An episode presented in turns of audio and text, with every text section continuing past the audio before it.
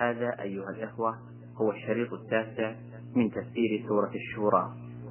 ثم قال الله تعالى بدء الدرس الجديد وما أصابكم من مصيبة فبما كسبت أيديكم ويعفو عن كثير. ثم قال الله تعالى وما أصابكم من مصيبة فبما كسبت أيديكم. قوله وما أصابكم هذه شرطية؟ أعني ما؟ جوابها فبما كسبت أيديكم. وقول بما كسبت أيديكم خبر مبتدا محذوف. والتقدير فهو بما كسبت أيديكم. يقول المفسر وما أصابكم؟ خطاب للمؤمنين. من مصيبة بيان بيان لما؟ قال بلية وشدة. فبما كسبت أيديكم أي كسبتم من الذنوب. لكنه عبر بالأيدي لأن أكثر الأفعال تزاول بها ويعفو عن كثير منها فلا يجازي عليه. وهو تعالى أكرم من أن يسمي الجزاء في الآخرة أما غير غير المذنبين. فما يصيبهم في الدنيا لرفع درجاتهم في الآخرة. طيب. يقول الله عز وجل وما أصابكم من مصيبة. خص المفسر هذا بالمؤمنين. ووصف تخصيص أنه قال ويعفو عن كثير. والكفار ليسوا أهلا للعفو. وقوله مصيبة قال بلية وشدة. ويشمل المصائب الدينية والمصائب الدنيوية. وأيهما أعظم؟ المصائب الدينية. فإنها أعظم من المصائب الدنيوية. فإذا قدر أن أحدا أصيب بانتكاسة والعياذ بالله. فهو أشد من أن يهلك أهله وماله. فإن المصائب الدينية أعظم بكثير من المصائب الدنيوية إذ أن المصائب الدنيوية تزول وتنسى كما قال بعضهم إما أن تصبر صبر الكرام وإما أن تسلو سلو البهائم. لا بد أن تزول. المصائب الدينية والعياذ بالله خسارة الدنيا والآخرة. فإن قال قائل ما هو الدليل على أن الإعراض من المصائب؟ فالدليل قول الله تبارك وتعالى فإن تولوا فاعلم أن ما يريد الله أن يصيبهم ببعض ذنوبهم. فتأمل أن الذنوب صارت سببا لإعراضهم والإعراض مصيبة عظيمة.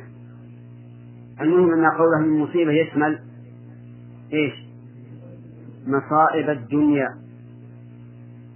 كتلف المال وموت الأحبة والخوف والفقر وما أشبه ذلك. مصائب الدين كالمعاصي والبدع وكراهة الحق وكراهة أهل الحق وما أشبه هذا كله فبما كسبت أيديكم والمراد بما كسبتم لأنها قد تكون يكون الكسب باليد ويكون الكسب بالرجل ويكون الكسب بالعين ويكون الكسب بالشمس ويكون الكسب باللسان لكن عبر بالأيدي عن الكل لأن أكثر ما تزاول الأعمال بإيش؟ باليد الآن في مثل هذا. الرجل تعمل ولا ما تعمل؟ ما تعمل؟ ما تعمل. اليد تعمل بلا شك. تأخذ الكتاب ترفعه تنزله. نعم تكتب. هي, أكثر الأعمال تزاول باليد فعبر عن باليد عن النفس بهذا السبب. فبما كسبت أيديكم ويعفو عن كثير. يعني يعفو عن كثير مما أذنبتم فلا يؤاخذ به. في هذه الآية فوائد منها إثبات الأسباب. لقوله وما أصابكم من مصيبة فبما كسبت أيديكم. وجه ذلك أن الباء هنا للسببية. ففيه إثبات الأسباب. وإثبات الأسباب ثابت شرعا وعقلا وحسا. وإنكاره ضلال في الدين وسفه في العقل. أنتم معنا؟ أقول تأثير الأسباب ثابت في الشرع والعقل والحس. ثلاثة أدلة وإنكاره ضلال في الدين وسفه في العقل. أما ثبوت الأسباب في الشرع فكما رأيتم كما قرأنا الآية. والأدلة على هذا لا تحصى لا في القرآن ولا في السنة. وأما ثبوته بالعقل فلأننا نعلم أن كل شيء حادث لا بد أن يكون له سبب يحدثه إما معلوم لنا وإما مجهول لا بد من هذا. فالطفل لا يمكن أن يخرج ينبت على ظهر بطن الأم. لا بد أن يكون له سبب لوجوده وبقائه. وكذلك كل الحوادث لا بد لها من سبب. إما معلوم وإما مجهول. أما الحس فظاهر. أن للأسباب تأثيرا. لو أنك رميت زجاجة بحجر فكسرت من الذي كسرها؟ تمام. إذا لها سبب. لو أوقدت على الماء البارد صار إيش؟ صار حار. سبب أوقدت عليه. هذا شيء معروف حسا. يرى بعض العلماء من سفاهته أن الأسباب ليس لها تأثير إطلاقا. ما لا ما لها تأثير. سبحان الله. ما لها تأثير. نعم ما لها تأثير. أليس إذا رميت الزجاجة بالحجر انكسر؟ انكسر الزجاجة؟ قالوا نعم. لكن حصل الانكسار عند وجود الرمي لا بوجود الرمي. كيف هذا؟ يقول لما لمس الحجر لما لمس الحجر المقذوف الزجاجة لم انكسر. هل هذا صحيح؟ شوفوا يا جماعة. صوتي واضح ولا؟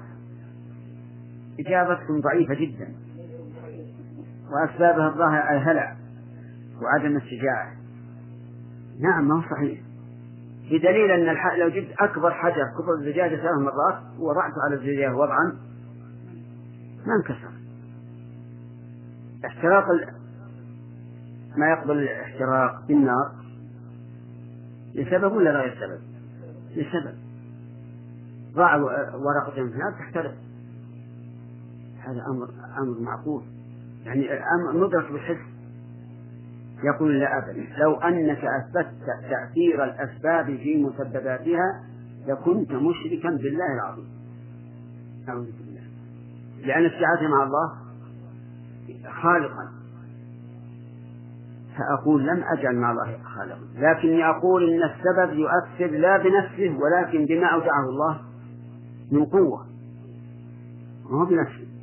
والدليل على هذا أن نار إبراهيم وهي نار عظيمة أحرقت جمعوا حطبا عظيما وأوقدوا عليه حتى إنهم رموا إبراهيم بالمنجنيق لأنهم لا يستطيعون أن يحوموا حول هذه النار من حرارتها. ماذا كانت؟ قال الله تعالى فيها لها كوني بردا وسلاما على إبراهيم فكانت بردا وسلاما عليه. فلم تؤثر. إذا نحن نقول إنها سبب بما جعل بما أودع الله في أنها قوة وليست مؤثرة بنفسها هناك طرف آخر تطرف قال الأسباب مؤثرة بنفسه. وهذا هذا هو الذي نقول إن في قوله نوعا من الشرك. وليست الأسباب مؤثرة بنفسها الدليل هو نار إبراهيم فعلى كل حال نحن نؤمن بأن للأسباب تأثيرا تأثيرا في إيش؟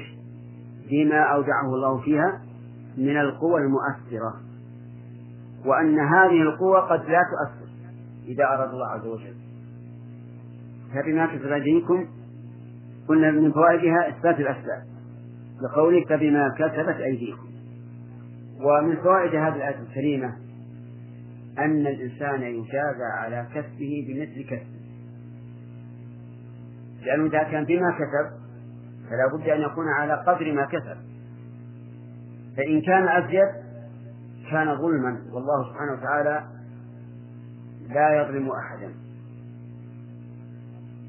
ومن فوائد الآية جواز التعبير بالبعض عن الكل. جواز التعبير بالبعض عن الكل. بقوله فبما كسبت أيديكم. مع أنه يشمل ما كسبه الإنسان برجله كمشي إلى إلى بيوت الدعارة والخمر وما أشبه ذلك. فإنه يؤخر عليه. فإذا قال قائل هل كل بعض يجوز أن يعبر به عن الكل؟ فالجواب لا. ولكن بشرط أن يكون لهذا البعض تأثير. على الكل. فكسب اليد له تأثير بلا شك لأن أكثر الأعمال فيها أعتق رقبة المراد أن أضرب بفتحة رقبة العتيق وأقول أنت أيتها الرقبة عتيقة صح؟ نعم. خطأ. لكن عبر بالرقبة عن عن الكل لأن الإنسان لا يمكن أن يعيش بدون رقبة. ولأن الرقبة محل القتل التي إذا فصلت عن البدن هلك الإنسان. الخلاصة جواز تعبير التعبير بالبعض عن الكل بشرط أن يكون له أثر فيما عبر عنه به. من فوائد هذه الآية الكريمة أن الله يعفو عن كثير من الذنوب فلا يؤاخذ بها. لقوله ويعفو عن كثير. لكن هل هذا العفو مضمون؟ لا غير مضمون. والدليل قوله تعالى إن الله لا يغفر أن يشرك به ويغفر ما دون ذلك لمن يشاء. فلا يأخذك الأمن من مكر الله أن تقول إن هذا الذنب مما يعفو الله عنه وتفعل الذنب. هذا غرور واغترار لأن قوله ويعفو عن كثير مقيد بقوله ويغفر ما دون ذلك لمن يشاء. قال المفسر وهو تعالى أكرم من أن يثني الجزاء في الآخرة. مراده رحمه الله أن المصائب التي تصيبنا بذنوبنا لا نعاقب على ذنوبنا في الآخرة. تكفي المصائب. هذا ظاهر الآية. لأن قوله فمما كسبت أيديكم يدل على أن هذه المصيبة هي الجزاء. وإذا كانت هي الجزاء فلن يثني الله الجزاء في الآخرة لأنه أكرم من أن يثني الجزاء. وهذا صحيح. أن ما أصيب به الإنسان في الدنيا فهو كفارة عن ذنوبه. إذا أقيم عليه الحد في معصية فيها حد فهو كفارة إذا عذر على ذنب ليس فيه حد فهو كفارة إذا أصابته مصيبة عن هذه الذنوب فهي كفارة فلا يعيد الله عليه العقوبة في الآخرة. إلا ذنبا واحدا وهو السعي في الأرض فسادا.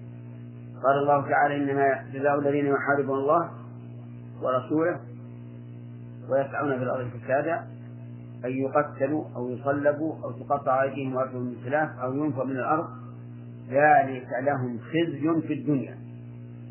وإيه؟ ولهم في الآخرة عذاب عظيم. فهذا مستثنى وذلك لفداحة هذا النوع من الذنوب. فإن الفساد في الأرض ليس بالأن يجتهد فجعل الله هؤلاء المحاربين المفسدين في الأرض لهم عقوبتين. العقوبة بقطع الأعضاء والثانية ولهم في الآخرة عذاب عظيم إلا الذين تابوا. قال المفسر أما غير المذنبين فما يصيبهم في الدنيا لرفع درجاتهم في الآخرة. هذا الكلام يوحي بأن هناك أناسا كثيرين غير مذنبين. نعم.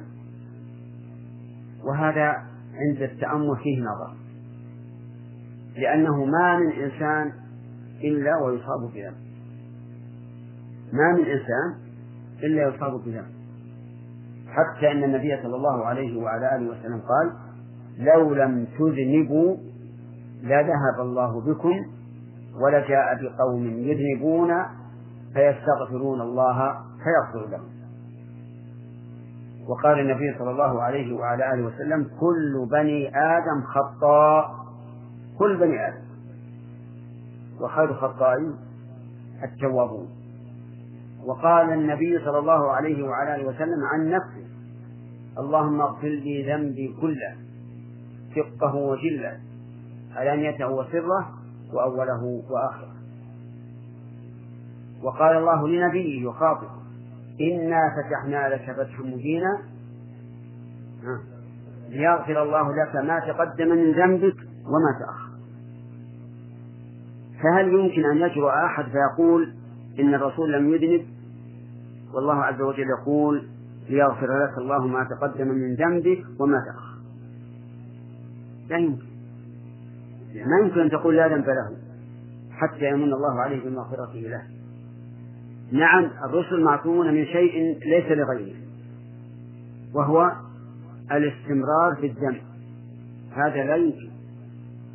لابد أن يعفو الله عنهم. إما باستغفارهم وتوبتهم إلى الله وإما بمنة الله عليهم. أفهمتم؟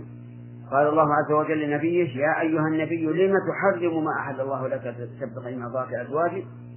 والله غفور رحيم. قد فرض الله لكم تحلة أيمانكم وقال له عفى الله عنك لما أذنت لهم حتى يتبين لك الذين صدقوا وتعلم الكاذبين. هذا هو النبي عليه الصلاة والسلام. يقول الله ليس استعجلت؟ فأذنت لهم. وهذه آية عظيمة ترتب سير الإنسان. ألا يتعجل في الأمور. إذا كان الله عاتب نبيه لأنه أذن لهم قبل أن يتبين له الأمر فما بالكم بغيره وقال الله تبارك وتعالى وإذ تقول للذي أنعم الله عليه وأنعمت عليه أمسك عليك زوجك واتق الله وتخفي في نفسك ما الله مبكيه وتخشى الناس والله أحق أن تخشاه. نعم الرسل عليهم الصلاة والسلام معصومون من كبائر الذنوب معصومون من الشرك معصومون من سفاسف الأخلاق. أما المعاصي التي دون ذلك فإنهم غير معصومين منها ولكنهم معصومون من إيش؟ من الاستمرار فيها. وهذا شيء ليس لغيره نسأل الله تعالى أن يجعلنا وإياكم من أتباعه إنه على كل شيء قدير. إذا قول المؤلف أما غير المذنبين غير مسلم لأنه ما من أحد إلا إلا ويذنب كما سمعتم الأحاديث في هذا. وعليه فهذا الكلام من المؤلف غير وارد نعم من الناس من تكون له ذنوب وأعمال صالحة تكفر الذنوب دون أن يصاب بمصيبة. هذا واقع كثيرا. حكى رجل للنبي صلى الله عليه وسلم أنه رأى امرأة وأصاب منها ما يصيب الرجل من امرأته غير أنه لم يزني بها فقال أشهدت معنا صلاة الفجر؟ أظن. قال نعم.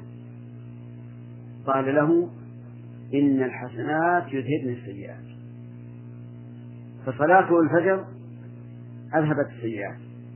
وكذلك قال النبي صلى الله عليه وسلم الصلوات الخمس والجمعة إلى الجمعة ورمضان إلى رمضان مكفرات لما بينهن مجتنبات الكبائر. نعم. آه، قبل أن ندخل في الدرس الثاني أود أن أنبهكم يا إخواني.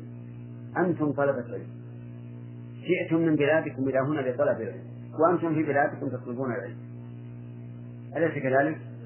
لكن ما فائدة العلم؟ أفائدة العلم أن يكون الإنسان نسخة من كتاب يحفظ يجمع في دماغه ما يجمع. أم فائدة العلم العمل؟ الثاني الثاني الثاني. لا خير في علم لا عمل فيه. والعلم بدون عمل به حجة على الإنسان. لقول النبي صلى الله عليه وعلى آله وسلم القرآن حجة لك أو عليك. ما فيه قسم ثالث. وإذا وإذا عمل الإنسان بعلمه ورثه الله تعالى علم ما لم يكن يعلمه من قبل. كما قال الله تعالى والذين اهتدوا إيش؟ زادهم هدى هذا علم. زادهم هدى أي علما. وآتاهم تقواهم أي صاروا متقين لله عز وجل. العمل بالعلم مهم. والمقصود من العلم أن يتربى الإنسان به. حتى يكون عالما ربانيا. أنا أنقم من بعضكم. أنهم يدعون شيئا مهما وسهلا. وهو إفشاء السلام. نشاهد الآن الواحد منكم يمر بزميله وهو واقف. ولا يقول السلام عليكم. لماذا؟ أرغبة عن السنة. أم زهدا في الأجر؟ أنا ما أدري. أم إيجاد سبب للكراهة والعذاب؟ لأن الإنسان إذا مر بك ولم يسلم لابد يكون في قلبك شيء. إلا من تحجر قلبه واعتاد عدم السلام فهذا ميت. ثم إن النبي صلى الله عليه وسلم أقسم. قال والله لا تدخلوا الجنة حتى تؤمنوا ولا تؤمنوا حتى تحابوا داخل بالقسم ولا تؤمنوا حتى تحابوا أفلا أدلكم أو قال أخبركم بشيء إذا فعلتموه تحاببتم أفشوا السلام بينكم. لماذا لا نشيه بيننا؟ مع أن المسلم إذا سلم يأتيه كم؟ عشر حسنات. وأظن لو أن أحدكم قيل له كلما سلمت أعطيناك درهم ريال واحد. يسلم ولا ما يسلم؟ نعم؟ عجيب يا جماعة. يسلم ويتردد مرة ومرة ومرة ومرة عشان إيش؟ تكثر الدراهم. مع أن هذه الدراهم اللي حصلها زائلة في الواقع. كل ما تملكه من الدنيا فإما أن يزول عنك وإما أن تزول عنه ولا بد. لكن الحسنة تبقى لك وتجدها أشد ما تكون حاجة إليها. أوصيكم بالعمل بالعلم. فإن لم تعملوا فأنتم نسخ كالكتب في الجدران. ومع ذلك الكتب في الجدران سالمة. أما أنتم إذا لم تعملوا فغير سالمين. غير سالمين. والله غير سالمين. اعملوا تربوا بالعلم. في عبادة الله وفي معاملة عباد الله وفي معاملة أنفسكم أيضا. هذه نصيحة أرجو أن لا تغيب عن ذلك فإنها إن شاء الله مفيدة. والله نعم. وأن بعض في مكان يقرأ أو يكتب ثم حاجة مكان آخر يمر عليه كل لا أولا إذا رأيت إنسان مشغولا وتخشى أنك إن إن سلمت عليه شوشت عليه لا تسلم. لماذا؟ لأن هذا من مصلحته ولهذا قال الفقهاء يكره السلام على إنسان مشتغل بذكر أو أكل أو غيره. لا حرج. لكن ما أريد أن هذه الحالة. هذه الحالة ربما ربما يكون الذي لم يسلم عليه أفرح منهم مما لو سلم عليه. لكن الإنسان يكون ماشي. أو واحد يبي يلبس حذاءه ومر الإنسان من عنده. تجاوزه ما يسلم إيش؟ والشغل والله الواحد يعني يكاد يتقطع. نشوف طلبة علم يمر بعضهم من بعض ولا يسلم. نعم؟ ما في شك. نعم.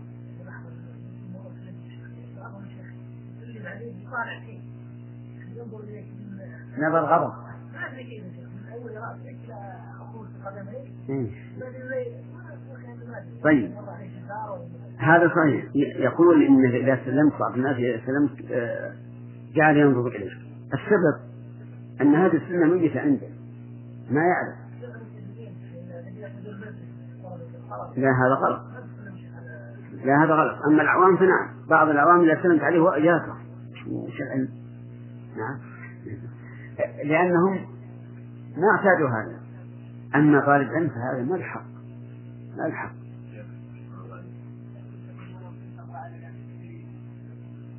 إذا كانوا جالسين يعني هكذا صفا سلم عند أولهم يكفي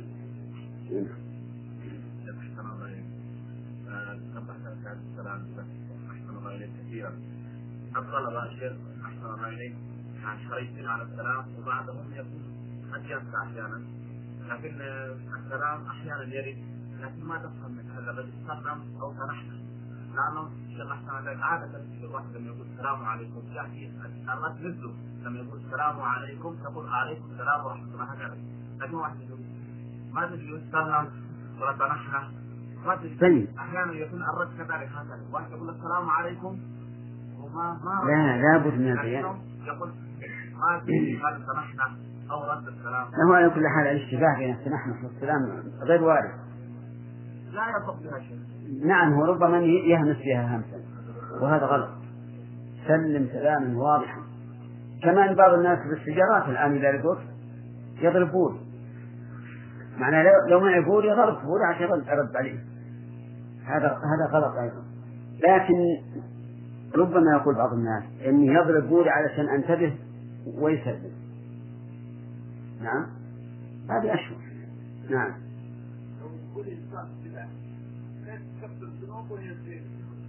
إيه. البدعة ما تكفر الذنوب. تزيد في الذنوب. أي آه هذه هذه مصيبة. لكنها مصيبة تحتاج إلى توبة. لأن المصائب الدينية مصيبة لا شك أن الإنسان إذا إذا أصابه الفتور في الطاعة أو أو مثلا الإعراض عن الطاعة لا شك أنها مصيبة لكنها لا لا لا يوقف عليها يجب أن يهرب منها كما يهرب من المصائب الحسية نعم وش فيه؟ إذا كان إيه؟ المعلوم. آه النسيان ما يخلو منه إثم حتى النبي صلى الله عليه وسلم قرأ ذات يوم ونسي آية من كتاب الله. ما حد يسلم لكن القرآن يجب تجب العناية به أكثر لأمر النبي صلى الله عليه وسلم بتعاهده والقرآن أكثر الأشياء نسيانا. يعني تحفظ مثلا المتن من متن الفقه. ما يحتاج إلى تعاهد كثير. القرآن لا بد أن تعاهده كثيرا وإلا نسيته. قال النبي صلى الله عليه وسلم تعاهد القرآن فهو الذي بنفسي بيده له أشد تفصيا أو تفلتا من الإبل في عقلها والحكمة من ذلك من كون الإنسان ينسى أكثر القرآن ينسى أكثر من غيره. أولا الابتلاء. ليعلم الله تبارك وتعالى من هو راغب في حفظ القرآن أو غير راغب. ثانيا كثرة الأجر.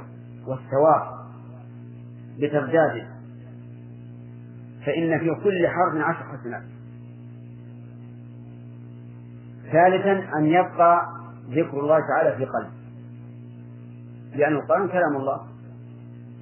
فإذا كنت تقرأ القرآن فكأنما تناجي الله عز وجل. لأنك تقرأ كلامه سبحانه وتعالى. ولهذا جعل الله تعالى من الحكمة أن ينسى سريعا حتى تحرص عليه. نعم. حديث الشيخ النبي صلى الله عليه وسلم جاءوا فكان السلام فمر على الذين يعلمون في قبورهم.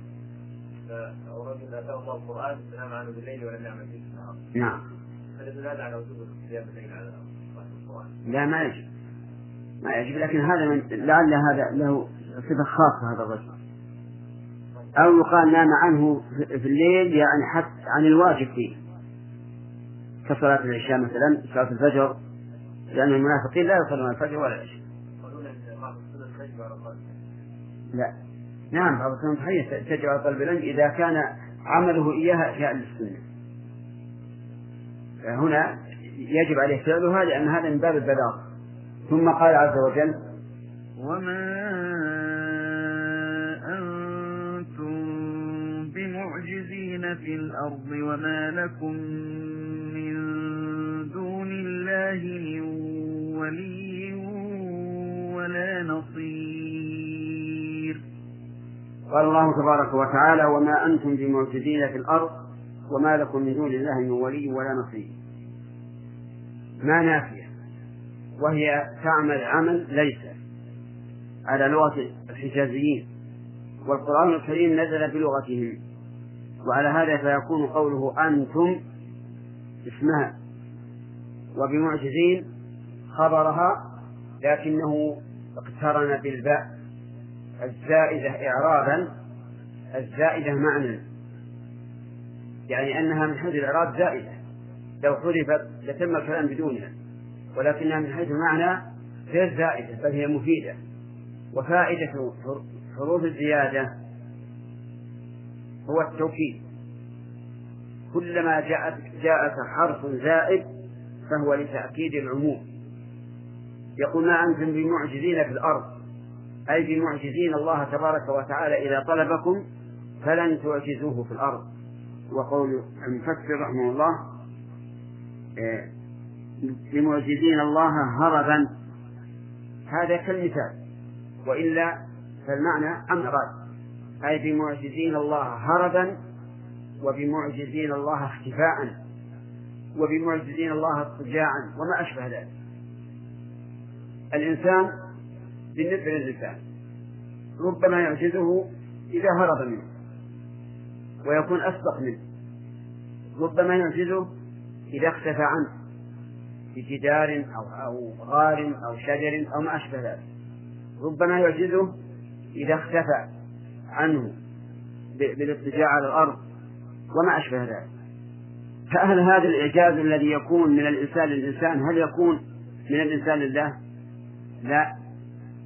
لأن الله تعالى لا يخفى عليه شيء في الأرض ولا في السماء ولا يمتنع على قدرته شيء في الأرض ولا في السماء.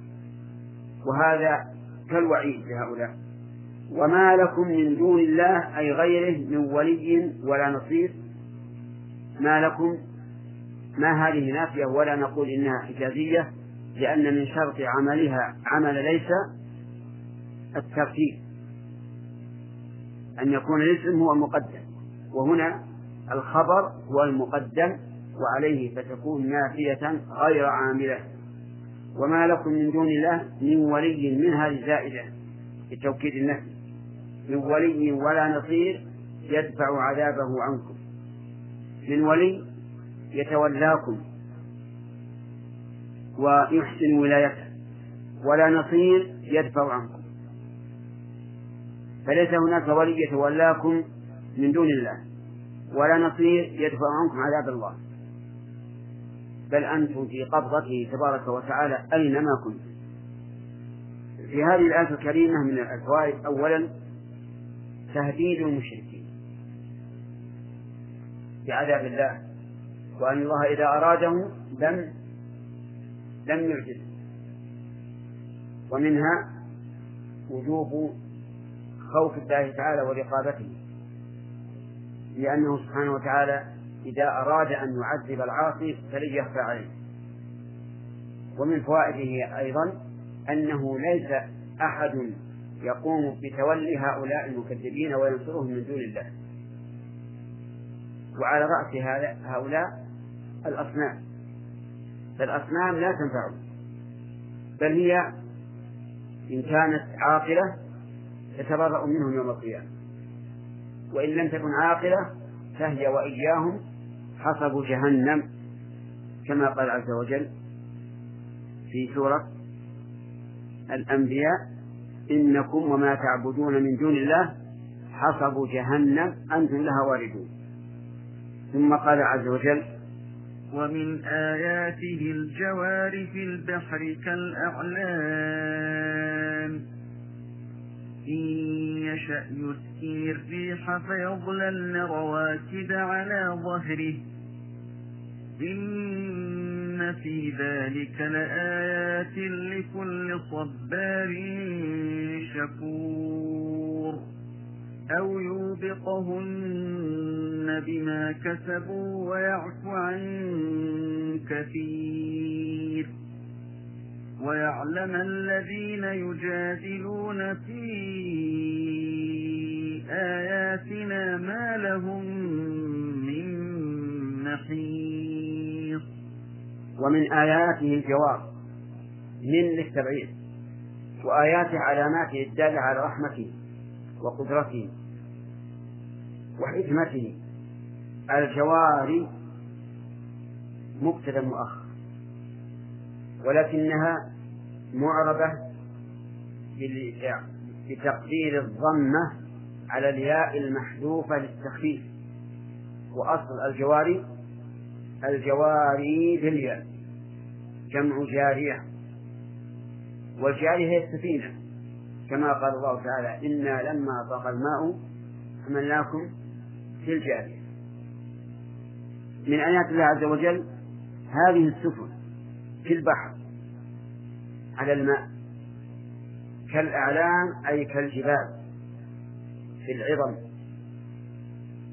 هذه السفن العظيمة المحملة بالأموال والأناس والحيوان.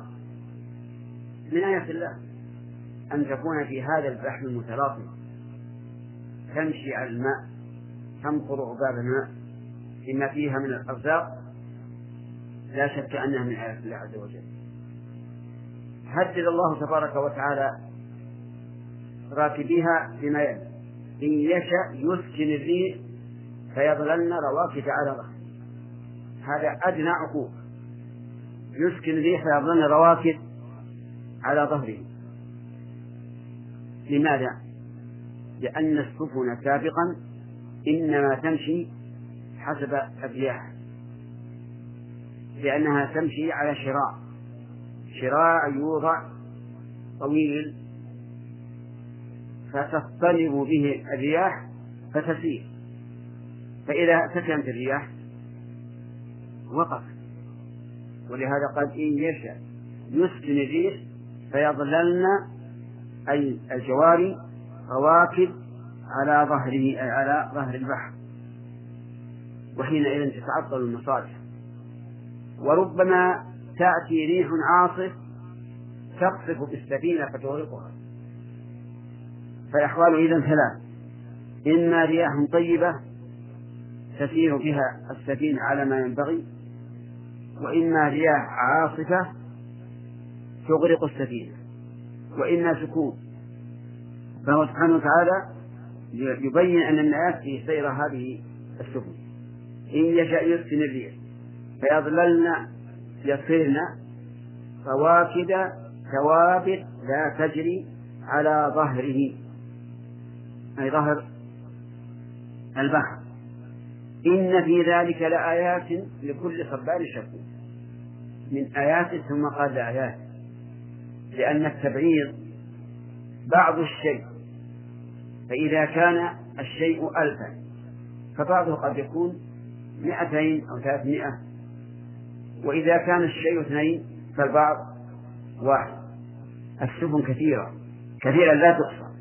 ولهذا قال إن في ذلك لآيات باعتبار السفن الكثيرة التي تجري على البحر وربما نقول باعتبار السفينة الواحدة مما يشاهده ركابها في البحر من الآيات العظيمة الدالة على كمال قدرة الله. ولهذا يحدثنا الذين يذهبون في البحر لاصطياد السمك يحدثون عن عجائب مما يشاهدون من السمك باختلاف أنواعها واختلاف ذواتها كبرا وصغرا وشكلا مما هو من أعظم آيات الله. إن في ذلك الآيات لكل صبار شكور. صبار صيغة مبالغة أي كثير الصبر. شكور كثير الشكر.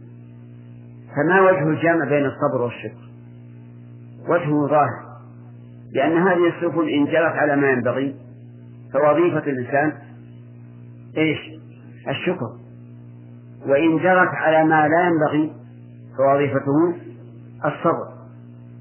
فالصابر والشاكر كلاهما سيرى من آيات الله عز وجل في هذه السفن ما يوقن أن الله سبحانه وتعالى على كل شيء قدير وأنه رحيم بالعباد وغير ذلك مما سيرى. قال هو المؤمن يصبر في الشدة ويشكر في الرخاء. وقد يقال المؤمن والكافر لكن الكافر يصبر ولا يشكر. المؤمن يصبر ويشكر يصبر في موضع الصبر ويشكر في موضع الشكر. الكافر يصبر في موضع الصبر ويتحمل ولكن لا يشكر في موضع الشكر وإنما يزداد بطرا وأشرا أو يوبقهن عطف على يسكن أي يغرقهن بعصف الريش بأهلهن. هذا قسم ثالث. إن يشأ يسكن الريح وإن يشاء يوبقهن أي يغرقهن. بما كسبوا أي بسبب كسبهم. كما هو الكسب الذي يؤدي إلى العقوبة. أشوفوا يا جماعة. المعاصي. المعاصي. إما بترك الواجبات وإما بفعل المحرمات. أو يطلقهن بما كسبوا ويعفو عن كثير. قوله آه، ويعفو عن كثير ليست معطوفة على يسكن. لأنه يشبه المعنى إذ يكون المعنى إن يشأ يسكن أو يوبق أو يعفو عن كثير. وهذا فاسد. ولكن المعنى يوبقهن بما كسبوا ويعفو جملة نفية لكنها حذفت الواو للتخفيف. المعنى أن الله تعالى يعفو عن كثير من الذنوب فلا يعاقب عليها. ويعفو عن كثير منها فلا يغرق أهله. ويعلم الذين يجادلون في آياتنا ما لهم من محيص. قال المؤلف المفسر بالرفع مستأنف والنصب معطوف على تعليل مقدر أي يغرقهم لينتقم منهم ويعلم. أولا فيها قراءتان ويعلم ويعلم. على قراءة الرفع الواو استئنافي تقدير وهو يعلم الذين يجادلون. وعلى قراءة النص وجهها المؤلف بأنها معطوفة على تعليل المقدر أي يغرقهم لينتقم منهم ويعلم. قال أو اقرأ أو يوبقهن بما كسبوا ويعفو عن كثير ويعلم. تجد أن الكلام لا يتناسب إلا إذا قدر ما يناسبه. المقدر على كلام المؤلف. أن يغرقهم لينتقم منهم. أي وليعلم الذين يجادلون في آياتنا ما لهم من محيص أي مهرب من العذاب. المعنى واضح الآن؟ طيب. ويعلم الذين يجادلون في آياتنا الذين ثابوا يجادلون في آياتنا. المجادلة هي المناظرة والمخاصمة مأخوذة من الجدل وهو الفتل يقال جدل الحبل أي فتله وسمي المناظر مجادلا لأن كل واحد من المتناظرين يفتل حجته لتقوى على حجة الآخر. هذا أصل المجادلة. وهي المنازعة والمخاصمة بآياتنا ليثبت الباطل ويبطل الحق. كأن مجادلة المشركين للأنبياء ما قصدهم. إبطال الحق الذي جاءت به الرسل وإثبات الباطل اللي هم الذي هم عليه. يجادلون في آياتنا ما لهم من محيص. ما لهم ما نافية وهل يصح أن تكون هنا حجازية لا يصح. لماذا؟ لعدم الترتيب حيث قدم الخبر. إذا هي ما نفيها مجرد لا لا تعمل. ومحيص مبتدأ مؤخر. دخلت عليه من الزائدة. والمحيص المهرب. قال ما له من محيص مهرب من العذاب؟ وجملة النفي سدت مسد مفعولي يعلم. والنفي معلق عن العمل. من أفعال القلوب التي تنصب المبتدأ والخبر. تنصب المبتدأ والخبر. يعني أنها من أفراد غني. تنصب مفعولين. أين المفعولان؟ يقول مالك رحمه الله إن إن العمل عمله معلق الآن. معلق بماذا؟ بالنفي فجملة النفي سدت مسد المفعولين. وهذا جعل من درس النحو. لأن أفعال القلوب إما أن تعمل وإما أن تعلق وإما أن تلغى. إذا ألغيت بطل عملها في المحل واللفظ وإذا علقت بقي عملها في المحل دون اللفظ وإذا عملت عملت باللفظ والمحل. في هذه الآية الكريمة فوائد. منها التهديد بإغراق السفن. لقوله أو يبقهن وقد علمتم قبل قليل أن الرياح بالنسبة للسفن تنقسم إلى ثلاثة أقسام. ريح مناسبة طيبة وريح عاصفة مدمرة مغرقة وريح ساكنة تبقى السفينة راكدة على ظهر الماء. فمن فوائدها التهديد بإغراق السفن بالمعاصي ومن فوائد الآية التحذير من المعاصي وأنها سبب للعقوبات كقوله بما كسبوا. ومن فوائد الآية الكريمة أن الله سبحانه وتعالى يعفو عن كثير من السيئات فلا يعاقب عليها.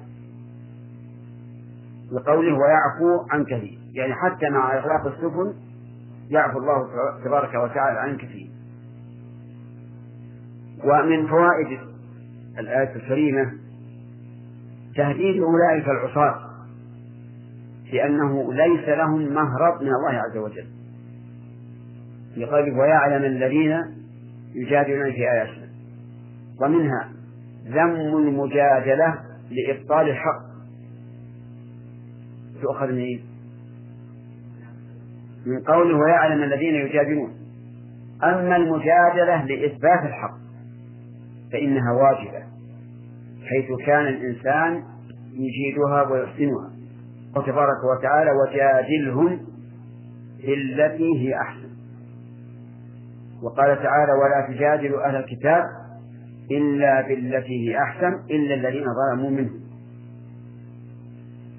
فالمجادلة لإثبات الحق وإبطال الباطل واجبة لكن بشرط أن يكون عند الإنسان علم بما يجادل به. فإن لم يكن له علم فالواجب أن لا يجادل. لأنه إذا جادل لإثبات الحق بدون علم فقد تنعكس القضية عليه.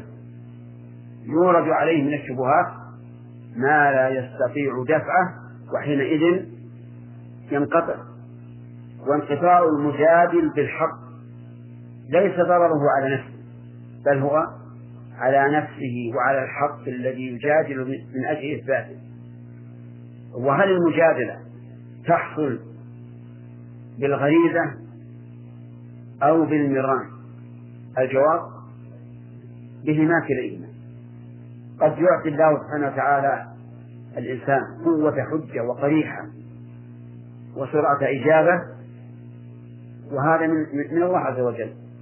وقد يكون قليلا من هذه الناحية في أصل خلقته ولكن مع المجادلة يتمرن. ولهذا كان بعض أهل العلم إذا أراد أن يحرر مسألة ويثبتها فرر نفسه مع مجادل. فيورد على نفسه إشكالا ثم يجيب عنه. ثم إشكالا ثم يجيب عنه حتى يتمرن على المجادلة. ويذكر أن عاميا يذكر أن عاميا يجادله نصراني يقول له أنتم أيها المسلمون ظلمة. قال فيما قال لأنكم تجيزون أن تتزوجوا منا ولا تجيزون أن نتزوج منكم. إذا جاء هذا الإيراد على شخص لا يعرف المجادلة قال هذا نعم صحيح. فقال العامي إننا نؤمن برسولكم ولا تؤمنون برسولنا. آمنوا برسولنا نزوج. وهذه حجة صحيحة أو لا؟ صحيحة. لا شك.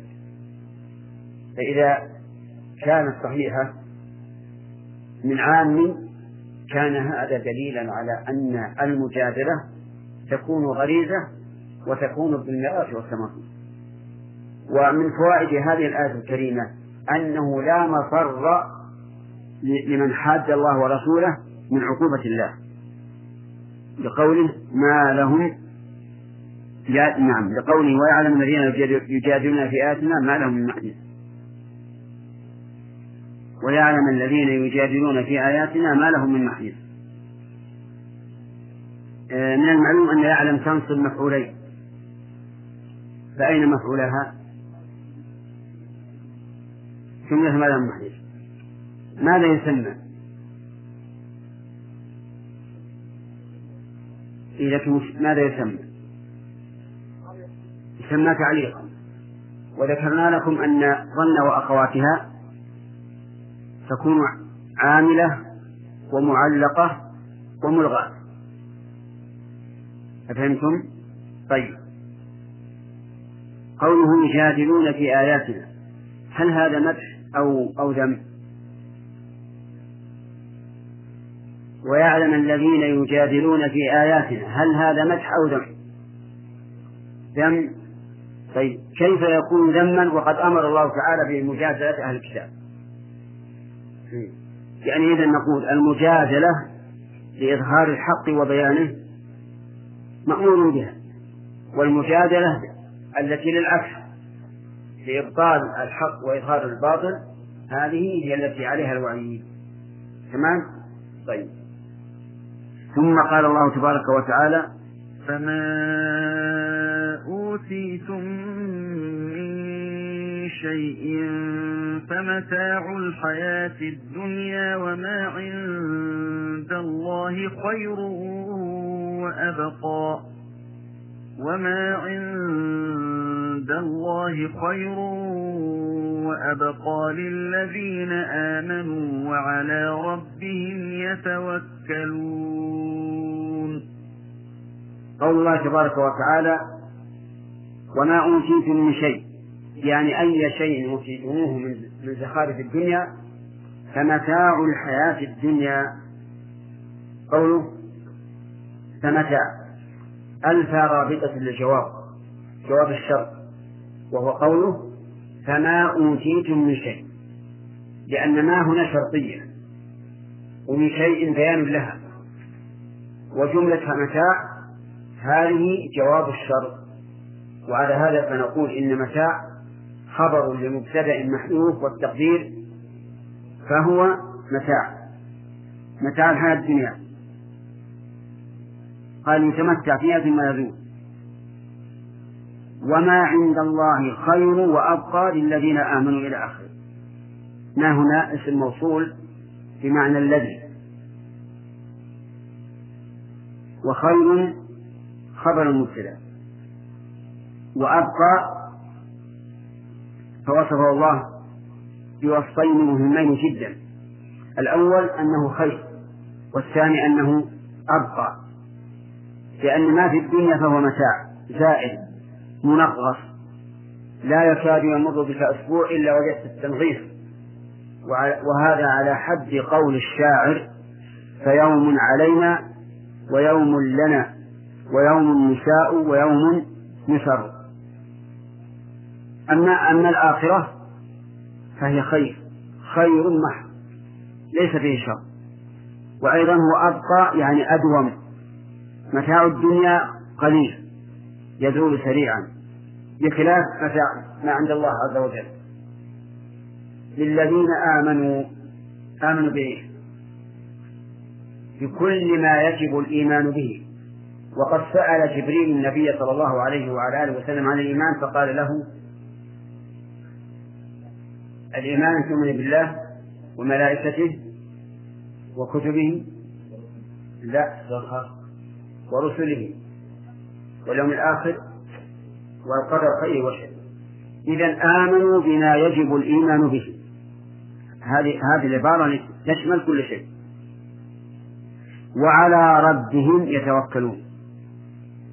قدم المعمول لإفادة الحصر. والعناية به وعلى ربهم يتوكلون. الرب هو الخالق المالك المدبر. يتوكلون أي يعتمدون ويفوضون أمرهم إليه تبارك وتعالى. والتوكل فسره بعضهم بأنه صدق الاعتماد على الله في جلب المنافع ودفع المضار مع الثقة بالله تبارك وتعالى. صدق الاعتماد على الله. يعني أن تعتمد على الله اعتمادا صادقا. لا تلتفت لسواه. في جلب المنافع ودفع المضار. زد مع الثقة بالله عز وجل. يعني تعتمد عليه عز وجل وأنت واثق بأنه حسبك وسيعينك. والتوكل على الله نصف الدين. كما قال عز وجل إياك نعبد وإياك نستعين. إذ لا يمكن للإنسان أن يأتي بشرائع الإسلام إلا في التوكل على الله والاعتماد عليه. انظر إلى قوله إياك نعبد وإياك نستعين وإلى قوله فاعبده وتوكل عليه. تجد أن الله تعالى قسم الدين إلى قسمين عبادة واستعانة. ومن فوائد هذه الآية الكريمة فما أوتيتم من شيء فمتاع الحياة الدنيا فما أوتيتم. الخطاب يقول المفسر للمؤمنين وغيرهم من شيء قال من أساس الدنيا. فمتاع الحياة الدنيا وما الله خير وأبقى. قوله فما أوتيتم من شيء من هذه بيانية لما؟ نعم. آه، بل هي من فما أوتيتم من شيء زائدة لبيان العموم. أي أي شيء تؤتونه من أمور الدنيا فإنه متاع الحياة الدنيا. وقوله الخطاب للمؤمنين وغيرهم صحيح لأن هذا يخاطب به المؤمن والكافر. المؤمن يتمتع في الدنيا ولكنهم يتمتعون كما تتمتع الأنعام والنار مثوى لهم. والمؤمن يتمتع بالدنيا ولكنه إذا قام بعمل الآخرة صار نعيمه في الدنيا وفي الآخرة.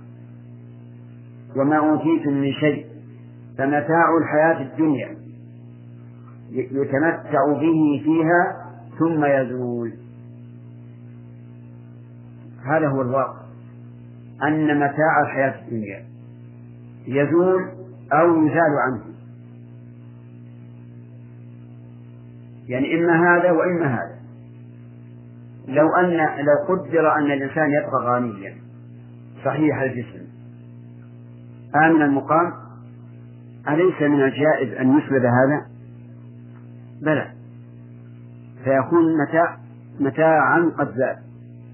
فإن لم يزل عنه زال الإنسان عنه من الذي مصدر أبد الآبدين. لا يوجد. قال الله تعالى وما جعلنا لبشر من قبلك الخلد أفإن مت فهم الخالدون. وما عند الله خير وأبقى ما هذه اسم مصول مبتدأ وخير خبر وما عند الله خير وأبقى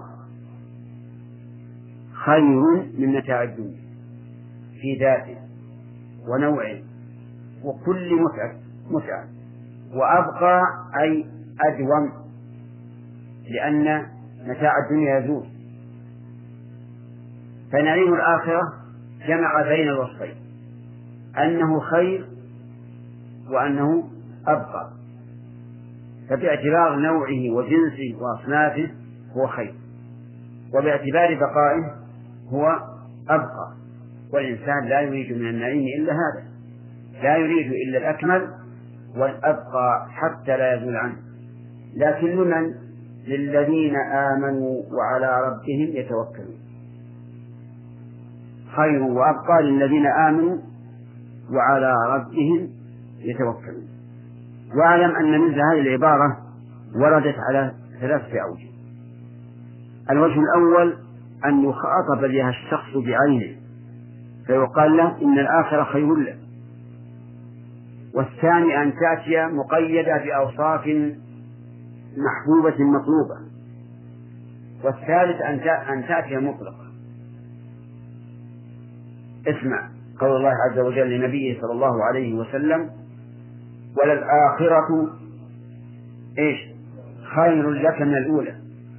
فالآن نشهد أن الآخرة للنبي صلى الله عليه وعلى آله وسلم خير له من الأولى. هذا قيد بشخص معين. المقيد بأوصاف كالآية التي معنا. وكقوله تعالى ولدار الآخرة خير للذين اتقوا. فهذه مقيدة بأوصاف. الثالثة مطلقة. كقوله تعالى بل تؤثرون الحياة الدنيا والآخرة خير وأبقى. لكن هذا المطلق يحمل على المقيد. أو يقال هذا باعتبار وصفه لا باعتبار من يحصل له. فيقول من حيث الجمال الآخرة خير وأبقى. أما من حيث التفصيل فيفصل في كل موضع بحسبه. يعني يقول عز وجل فما أوتيتم من شيء إلى آخره. في هذه الآية فوائد. منها التزهيد في الدنيا. وأنها زائدة. ومن فوائدها إنذار الكفار بأن ما هم فيه من النعيم ليس بشيء بالنسبة لنعيم الآخرة. وذكر أهل التاريخ أن ابن حجر رحمه الله صاحب فتح الباري كان قاضي القضاة في مصر. فمر ذات يوم في رجل يهودي زيات يعني يعمل في الزيت. كل ثيابه وسخة وأوانيه وفي تعب شديد. فمر ابن حجر العسقلاني رحمه الله وهو قاضي القضاة مر بمركبه تجره الخيول أو البغال وفي أبه فأوقفه اليهودي وقال ما تقولون في قول نبيكم إن الدنيا سجن المؤمن وجنة الكافر؟ كيف يتفق هذا مع الحال التي نحن عليها الآن؟ أنت مؤمن وفي هذا النعيم واليهودي يهودي وفي هذا العناء والتعب. كيف يتفق؟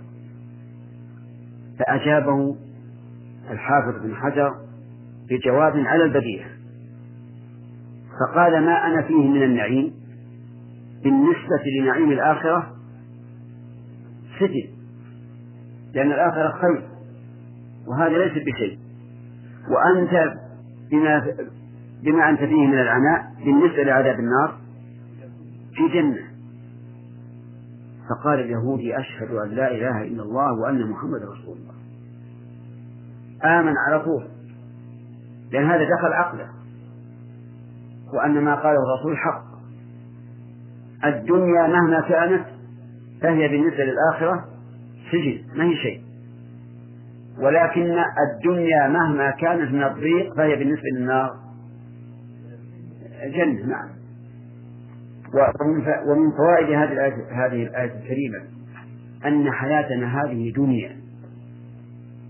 دنيا من الدنو أي أي القرب أو من الدناءة أي الخسة والحقارة تشمل المعنيين جميعا. فهي قريبة لأنها سابقة على الآخرة. من حين يولد الإنسان وهو فيها. وهي دنيئة أي حقيرة. بالنسبة لإيش؟ عجيب بالنسبة للآخرة. إذا دنيا مؤنث أدون وهي إما من الدنو وإما من الدناءة والحقارة ففيها تحقير الدنيا. ومن فوائد هذه الآية الكريمة أن ما عند الله خير من الدنيا لأجمعها. لقوله وما عند الله خير وأبقى. إذا فيه التزهيد في الدنيا فيها الآية التزهيد في الدنيا والترغيب في الآخرة. من فوائد الآية الكريمة الثناء على من من جمع بين الإيمان والتوكل. من جمع بين الإيمان والتوكل بقوله للذين آمنوا وعلى ربهم يتوكلون. من فوائدها أن التوكل عبادة يجب إفراد الله به. وجه الدلالة وتقديم المعمول. هذا دليل وجوب إفراد الله به. وأما الدليل على على أنه عبادة فلأن الله تعالى ذكره في مقام الثناء ولا ثناء إلا في عباده. ومن فوائد الآية الكريمة فضيلة الجمع بين هذه الصفات المذكورة لأن كل صفة منها صفة مدح لا شك لكن اجتماعها يكون أكمل. أرأيت لو وصفت إنسانا بالكرم فقلت فلان كريم. هذا أليس مدحا؟ طيب. إذا قلت شجاع انضم الآن الكرم إلى الشجاعة وانضمام الصفتين بعضهما إلى بعض يولد صفة ثالثة وهو جمعه بين الصفات. طيب وهكذا نقول في كل الصفات المتعددة أن جمعها يزيد الموصوف بها ثناء. طيب. من فوائد الآية الكريمة وجوب التوكل على الله. بقوله وعلى ربهم يتوكلون حيث قدم المعمول فإن قال قائل أيجوز أن يتوكل على الغير فيما يقدر عليه؟ الجواب نعم. ولكن لا يجعله لا يجعل هذا التوكل تفويضا يتعلق القلب به. لأن هناك فرقا بين أن أقول يا فلان وكلتك تشتري لي كذا وكذا. هنا أعتمد عليه. لكني لا أفوض الأمر إليه. بل أنا حينما أقول يا فلان اشتري, اشتري كذا وكذا أعتبر نفسي فوقه ولا ولا دونه؟ فوقه لأن أنا الآن أنا الذي بيدي الأمر. آمر وأنهى. لكن الاعتماد الذي هو التفويض المطلق هذا لا يكون إلا لله عز وجل. فإذا أورد علينا إنسان هذا الإرادة الذي ذكرته نقول الجواب سهل. التوكيل في الشيء لا لا يدل على التفويض المطلق. التوكيل على الشيء لا يتعلق القلب بنفس المتوكل عليه. بخلاف التوكل على الله. فبهذا يظهر الفرق. ويقال للإنسان الذي وكل غيره إنه ليس ناقص التوكل. بدليل أن الرسول عليه الصلاة والسلام وكل وكل علي بن أبي طالب في حجة الوداع أن ينحر عنه بقية هديه وكل عروة بن أن يشتري له أضحية. اسمع القصة. أعطاه النبي صلى الله عليه وسلم دينارا وقال اشتري به اشتري لي به أضحية. فاشترى أضحيتين. بدينار. ثم باع واحدة منهما بدينار. فرجع إلى النبي صلى الله عليه وسلم بإيش؟ بشاة ودينار. الرسول عليه الصلاة والسلام لم ينقص شيء لم ينقصه شيء. ديناره الذي سلمه له رجع إليه. وشاته التي يريدها حصلت له. فدعا له النبي صلى الله عليه وسلم بالبركة في بيعه. فكان لا يشتري شيئا إلا ربح فيه حتى لو اشترى ترابا لربح. فيه ببركة دعوة النبي صلى الله عليه وعلى آله وسلم. العلماء أخذوا من هذه القصة. جواز التصرف في مال الغير لمصلحة. لأن الجاد من عروة تصرف. اشترى شاتين وهو مأمور بشاة واحد. باع واحدة وهو, وهو لم يؤمر بالبيع. لكن هذا لمصلحة الغير. إلا أنه مع ذلك موقوف على إجازته. فلو أن هذا المتصرف قال له صاحبه لا لا أرضى بهذا التصرف. فإنه يرد. لو علمنا أن فلانا يريد أن يبيع بيته. قد عرضه للبيع وجاء شخص وبذل فيه مالا كثيرا. بذل آه، مثل قيمته مرتين. فجاء رجل تقدم وباع. يجوز أو لا يجوز؟ يجوز يا جماعة. يجوز لأن عارف أن الرجل عازم على بيع البيت. وهو إذا عزم على بيع البيت سيكون بيعه بثمن المثل. فإذا جاء إنسان بذل أكثر من قيمة المثل مرتين مثلا وتقدم شخص لم يوكل وباعه فالبيع صحيح. لأن هذا تصرف الغير بما يحبه. لكن لو فرض أن صاحب البيت قال لا أجيز هذا فحينئذ يرد البيع. فيبقى يبقى الشيء الآخر مع من؟ مع المشتري. المشتري يقول أنا اشتريت. ولا ولا علي منك أن تجي صاحبك. أنا اشتريت. والموكل يقول أنا لم أرضى. والوكيل يقول أنا راضي. فما هو فما الحل؟ الحل إذا كان الوكيل قد أخبر المشتري بأنه وكيل وأن البيت لفلان. ثم قال فلان وهو الموكل أنا لا أرضى في هذا البيت. وإلا بقي البيع. وضمن الوكيل ما يطلبه الموكل. والله موفق نعم. لماذا؟ لماذا؟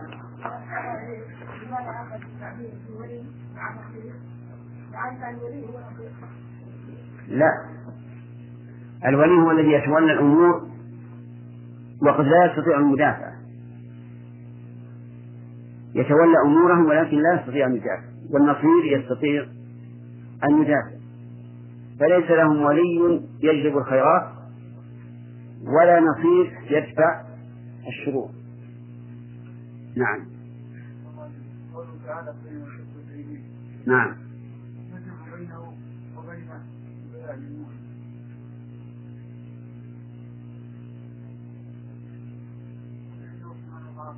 نعم.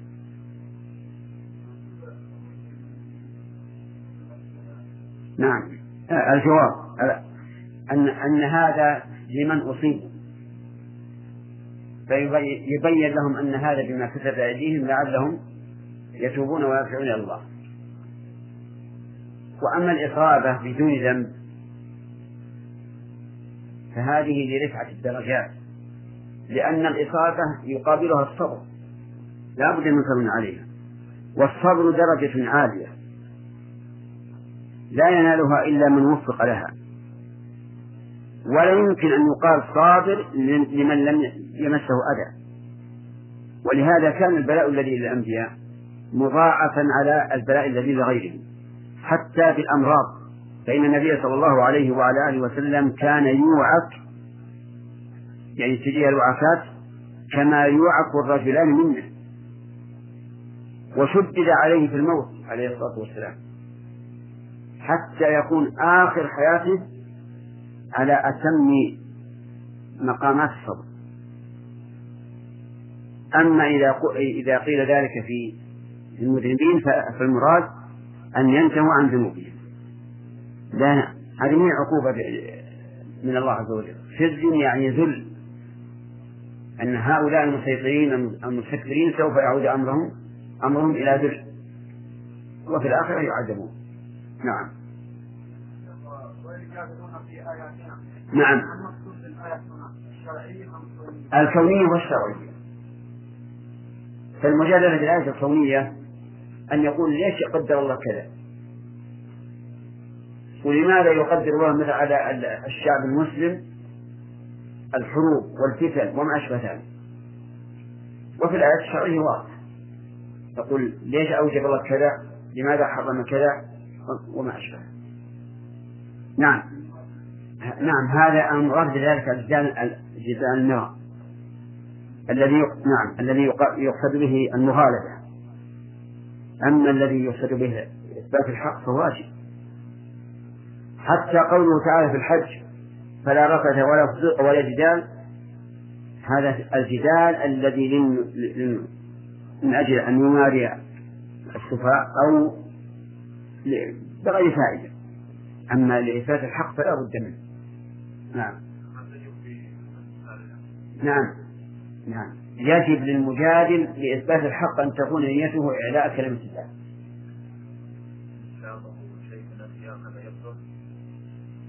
يبطل لكن يجب أن الإنسان يدافع فيها أو يقصد مثل الجزية أن يعلو على هذا العدو المجادل بالباطل هذا ما في. نعم. نعم. إيش؟ لا عدلنا عنه. قلنا وما أوتيت من شيء. قلنا بيانية بالأول لكن تبين أنها ليست نافية لكنها زائدة لعموم النفس أي أي شيء أوتيتموه فمتاع الحياة الدنيا نعم